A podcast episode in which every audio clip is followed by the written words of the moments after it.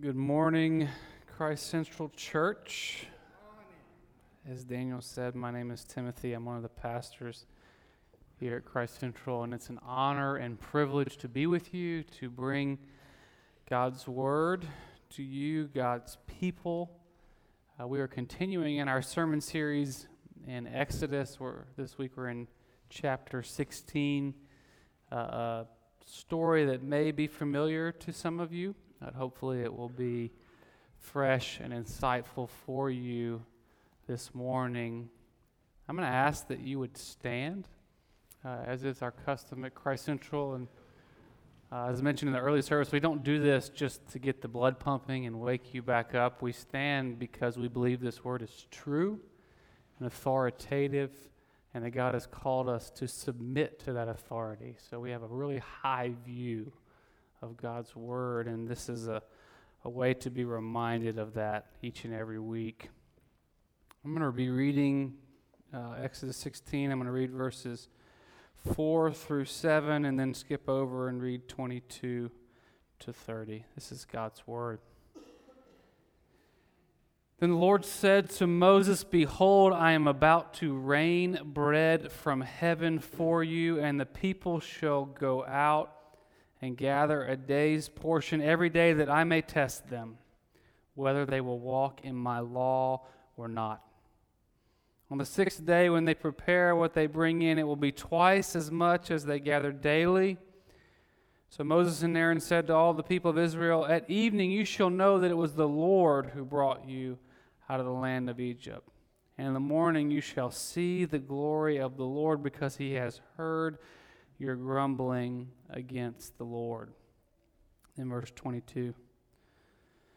On the sixth day, they gathered twice as much bread, two omers each. And when all the leaders of the congregation came and told Moses, he said to, to them, This is what the Lord has commanded. Tomorrow is a day of solemn rest, a holy Sabbath to the Lord. Bake what you will bake, boil what you will boil, and all that is left over lay aside to be kept till the morning. So they laid aside till the morning as Moses commanded them, and it did not stink, and there were no worms in it. Moses said, Eat it today, for today is a Sabbath to the Lord. Today you will not find it in the field. Six days you will gather it, but on the seventh day, which is a Sabbath, there will be none. However, on the seventh day, some of the people went out to gather, but they found none. And the Lord said to Moses, How long will you refuse to keep my commandments and my laws? See, the Lord has given you the Sabbath. Therefore, on the sixth day, he gives you bread for two days. Remain each of you in his place. Let no one go out of his place on the seventh day. So the people rested on the seventh day. The prophet Isaiah says, The grass withers and the flowers fade, but his word endures forever. Let's pray. Father, we thank you for your word. We thank you that it's true. God, we pray that you would speak to us afresh through your word this morning. That would you would bring your truth to us, your people, that we might be transformed by encountering you, the living God. Give us eyes to see, ears to hear, and hearts that understand. In Jesus' name, amen. You can be seated.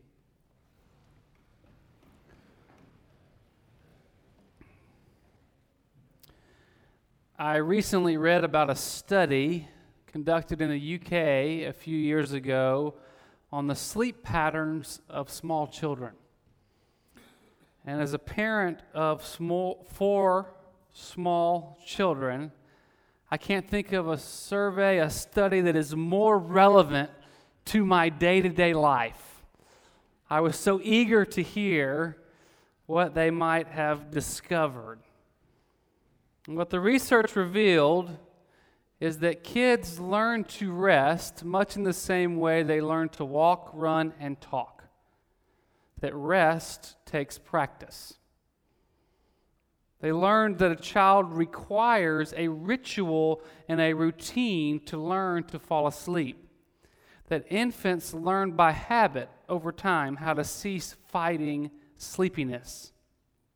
Things like a regular bedtime, dim lights, bath time, book time, rocking, all allow their brains to carve out a pattern, a biochemical path, if you will, to rest.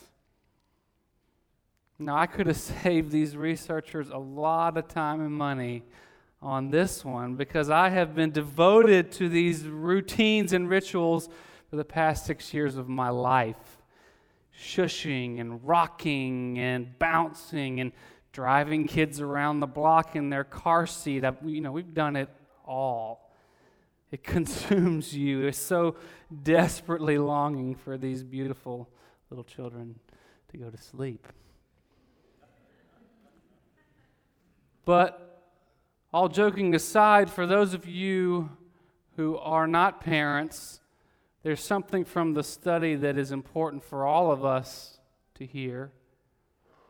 And what the study also determined is that if rest is learned through habit and repetition, then so is restlessness.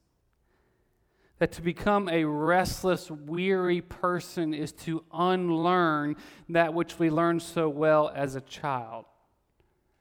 And the truth is, we are a restless people. Amen.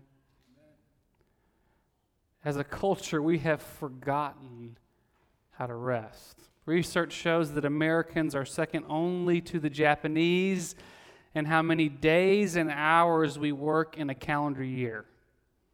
And that is not something to be proud of.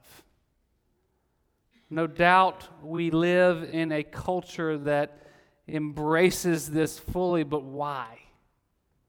Why is it assumed in our society that our lives have to be filled to the brim with activity, that we have to run 90 miles, miles an hour all day long, each and every day? We definitely can credit the culture with this obsession with work, with productivity, and with endless entertainment. And it would e- be very easy to simply blame this one on the world we live in, to chalk it up to the rat race that we have been born into and have no control over.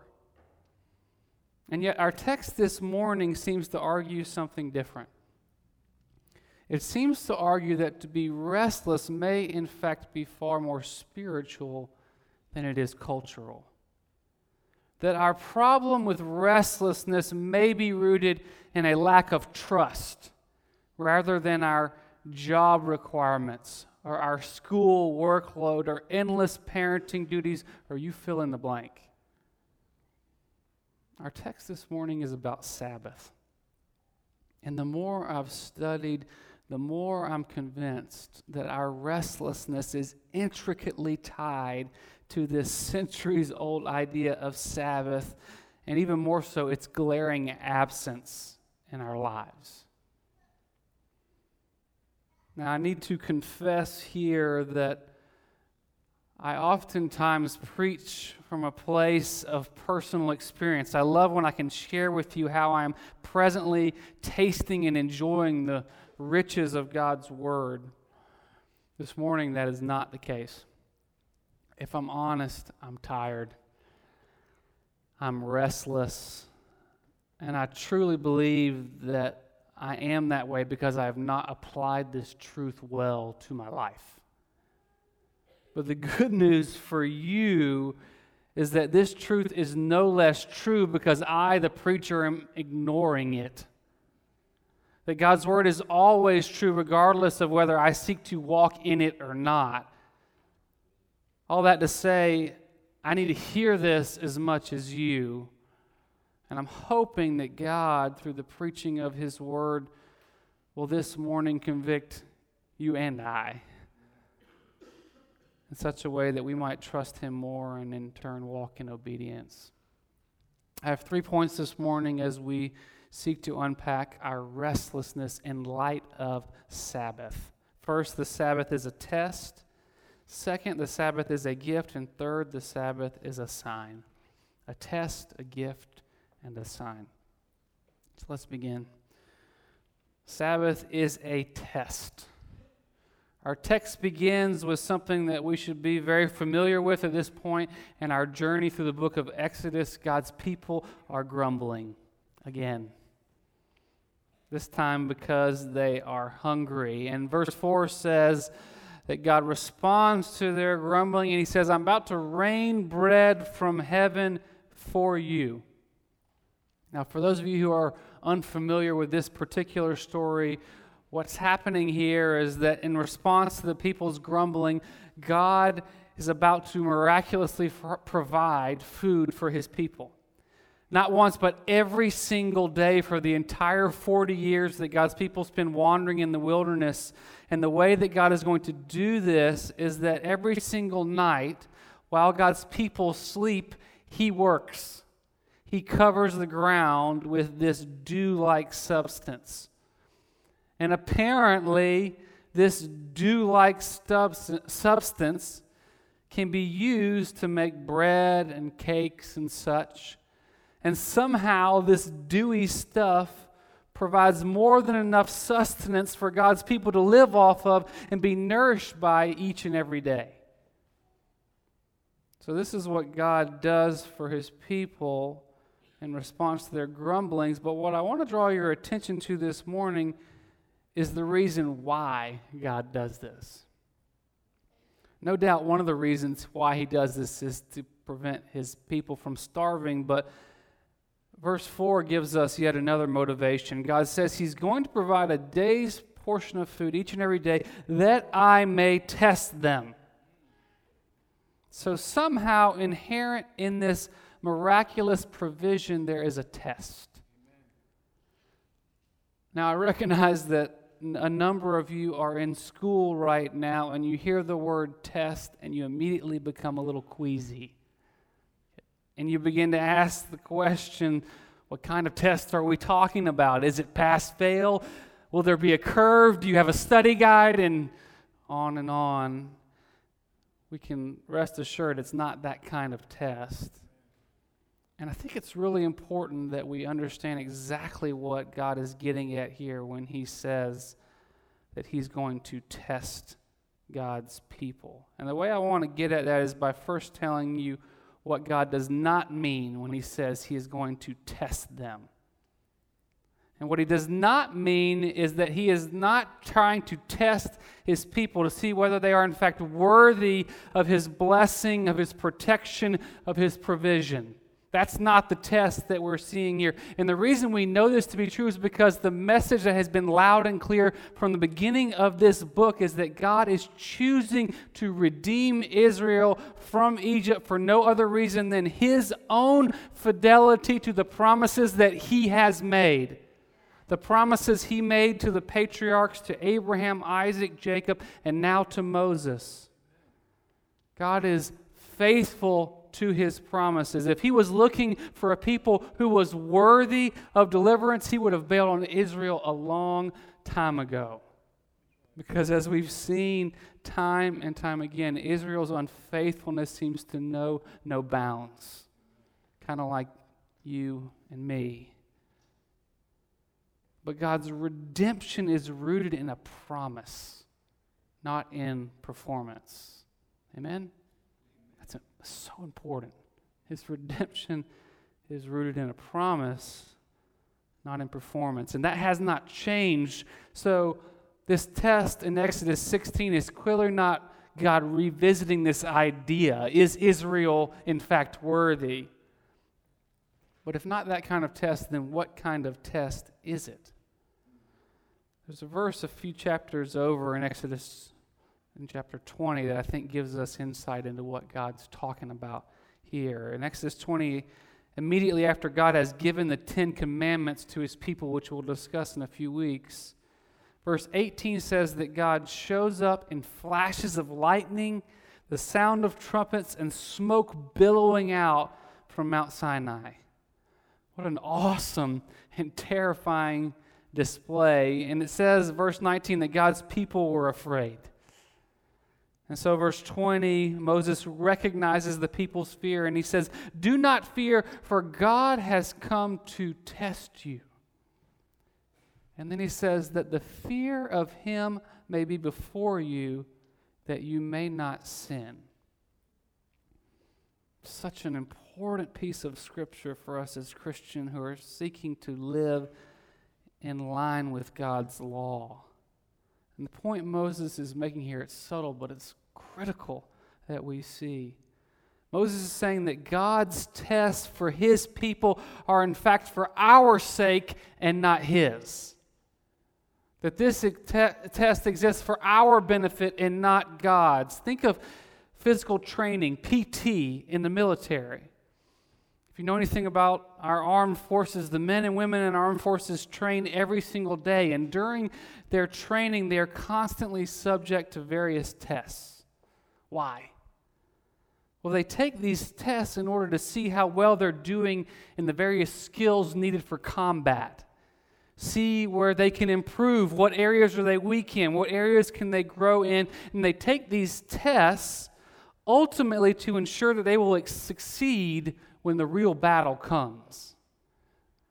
The tests are for their good, so that they will in fact, succeed. I think this is exactly what God is getting at here. God orchestrates these tests for his people so they can see how well they're doing, to see how they can improve, knowing that through the passing and failing of these tests that God's people will grow. And ultimately the end goal being that they can succeed in this battle that we call life.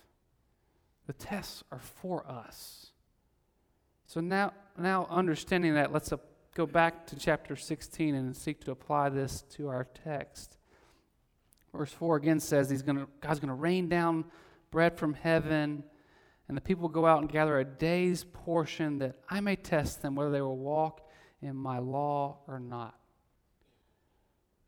God wants to use this experience as a way for Israel to see how well they are doing at walking in obedience to his law.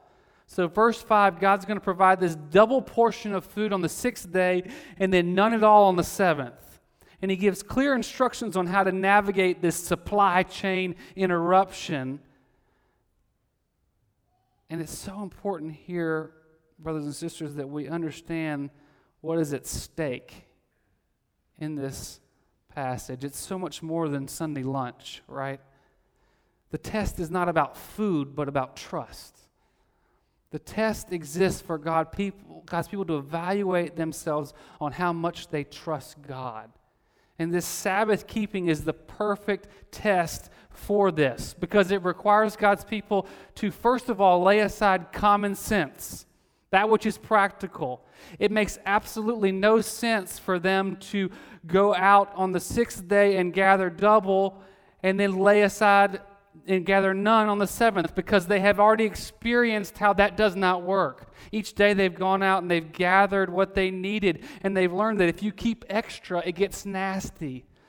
This stuff expires in a hurry. You're not supposed to keep it. God provides for you. So each day they go out and gather, and then God's asking them to lay aside everything they know to be true, the experience they've had, and to then gather double and to keep it, and then don't go back out on the seventh day. It's crazy. But God is saying, Israel, you need to lay aside what you know to be true and do what I am telling you to do. You have to trust me. So the test is on, and each and every Israelite now has to decide whether they're going to trust God and do what makes no sense at all, counter, contrary to their own intellect and, wi- and wisdom, and, and head out and not head out, excuse me, on the seventh day as usual. And what the text says is that some of Israel trusted God. In spite of how crazy it was, they gathered a double portion on the sixth day, and they woke up the next morning and there were no worms, no bugs. It was not gone bad. And would you look at that? The ground was bare. Exactly what God said would happen had happened.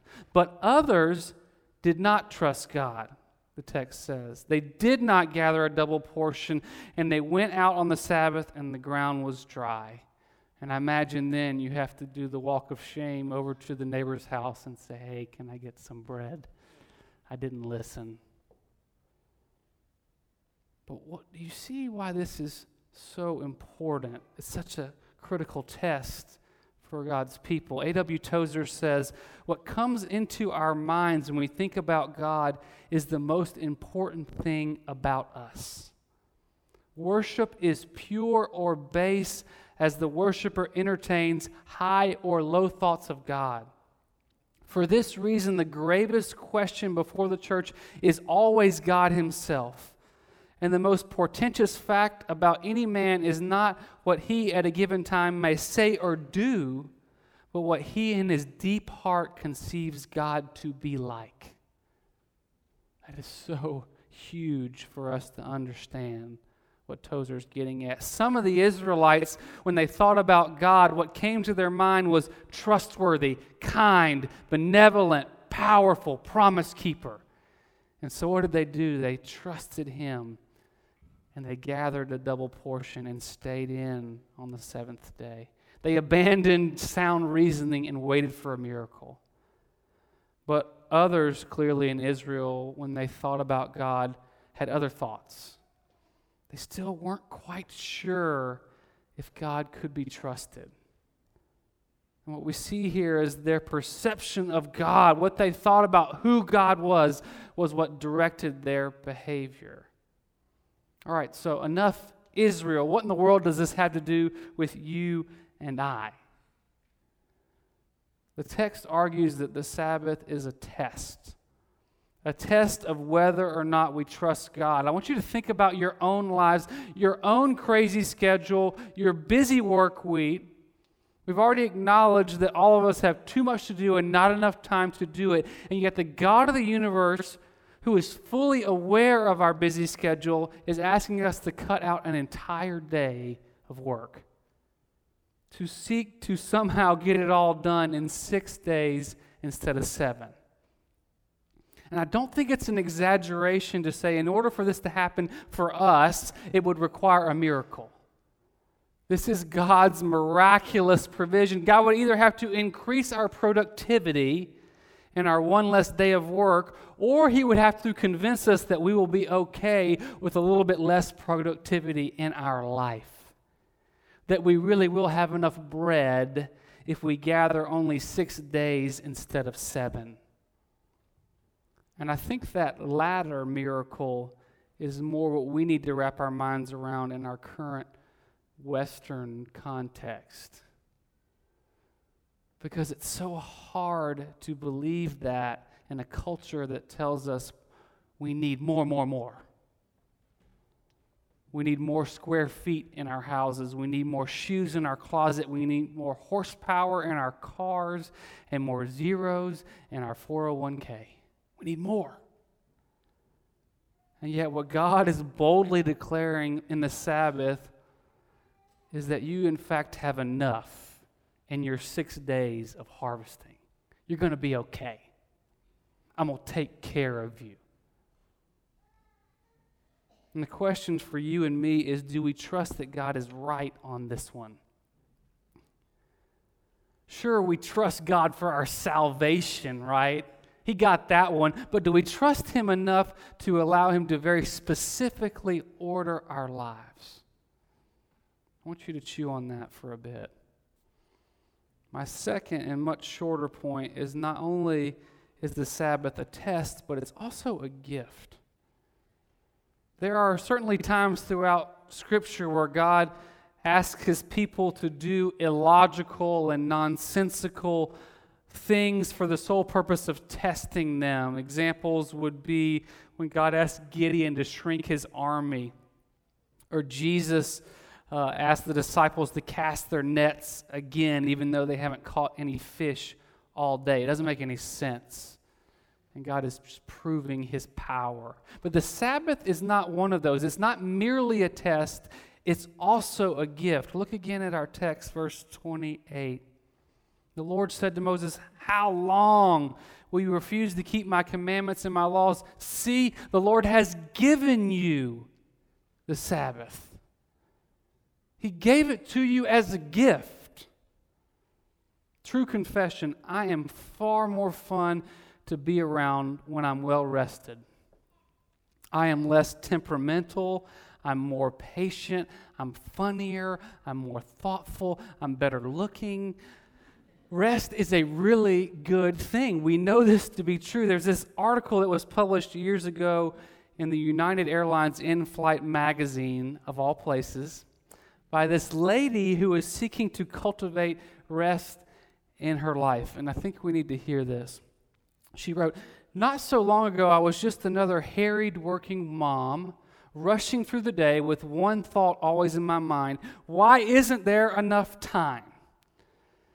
And the article goes on to say that the way she ended up finding time was by, of all things, enjoying a weekly day of rest. And this is her commentary on how that happened. Now, if someone told you that there was a way to stop the onslaught of everyday obligations, improve your social life, keep the house clean, revive your tired marriage, elevate spiritual awareness, and improve productivity at work all overnight and without cost, you'd probably say the claim was absurd. And I certainly did. But I was willing to see if some cosmic miracle cure might really work and after a year of earnest research, I've discovered that adherence to a Sabbath yields a precious gift of time.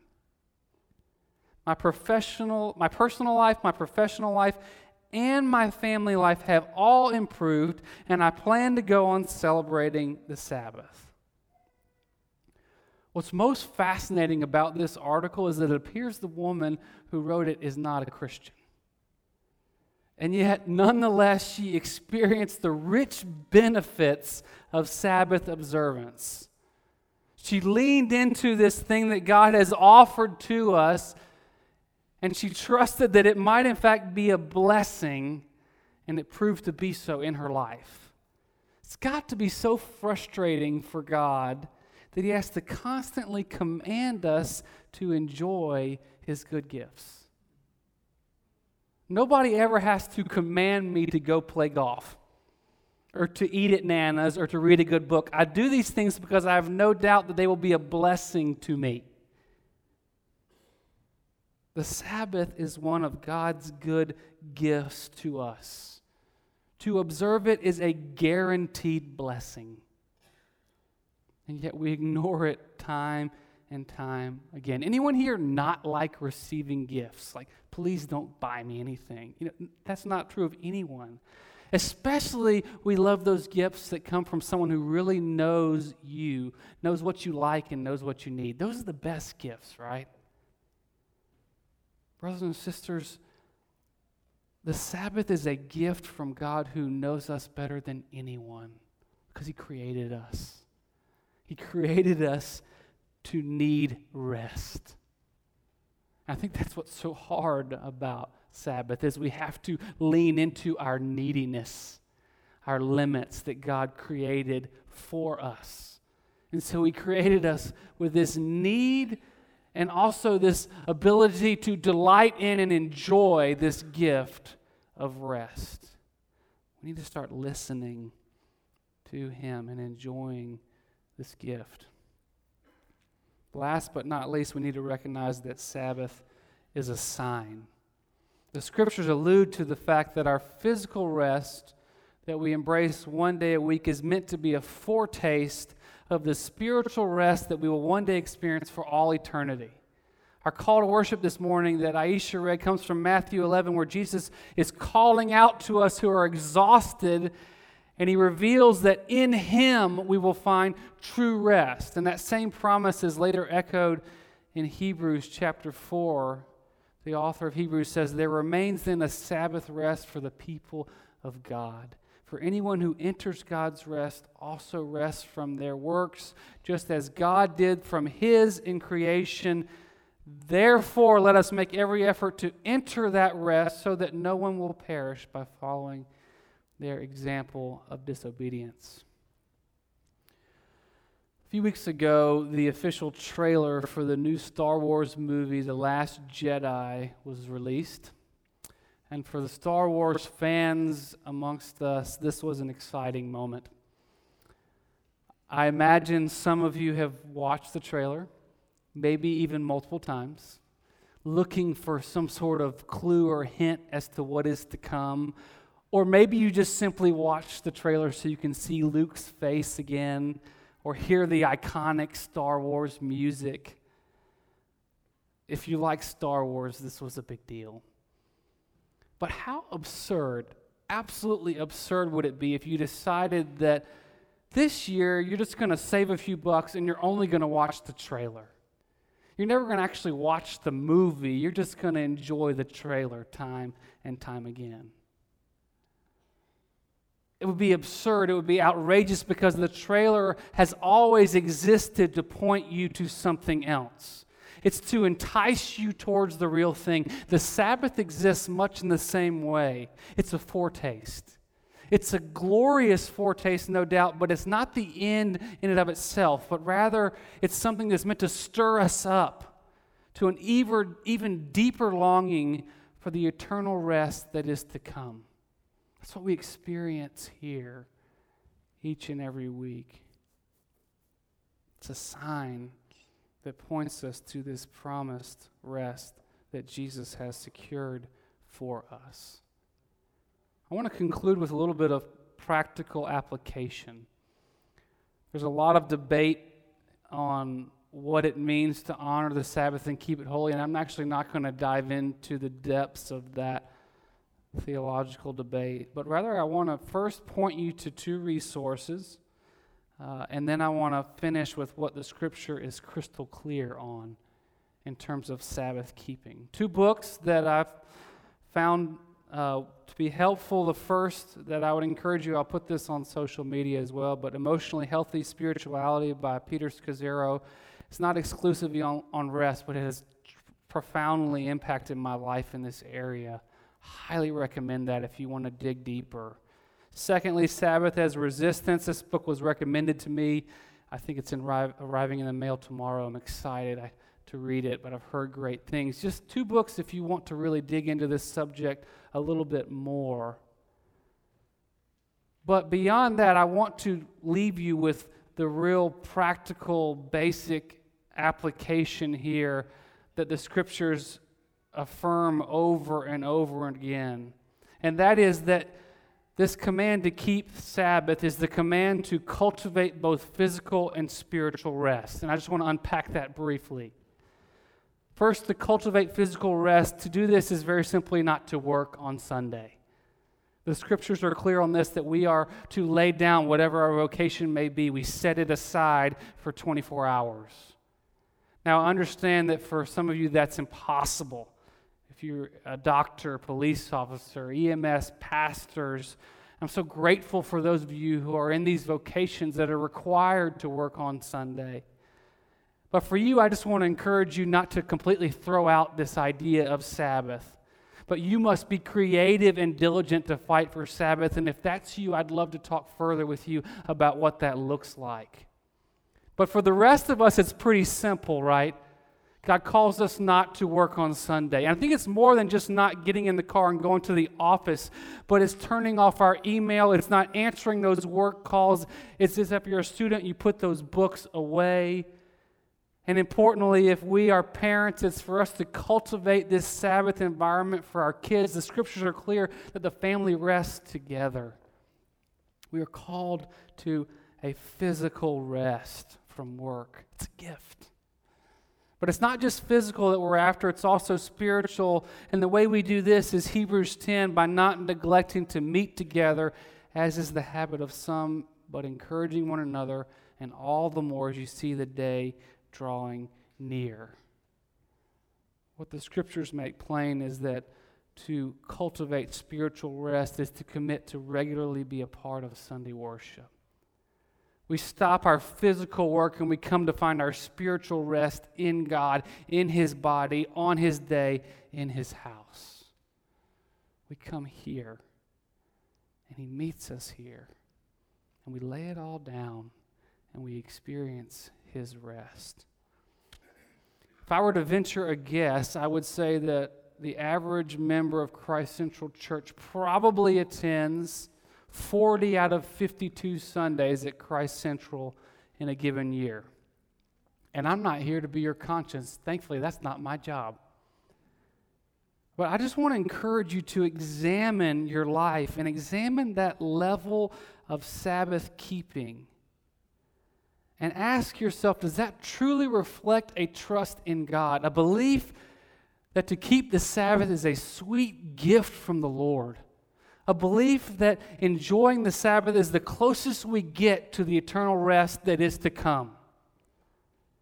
I know I'm not going to convert you this morning, but I just charge you to seek to look at the Sabbath with fresh eyes, starting today, and see if God doesn't grow in you a new love and longing for this day of rest.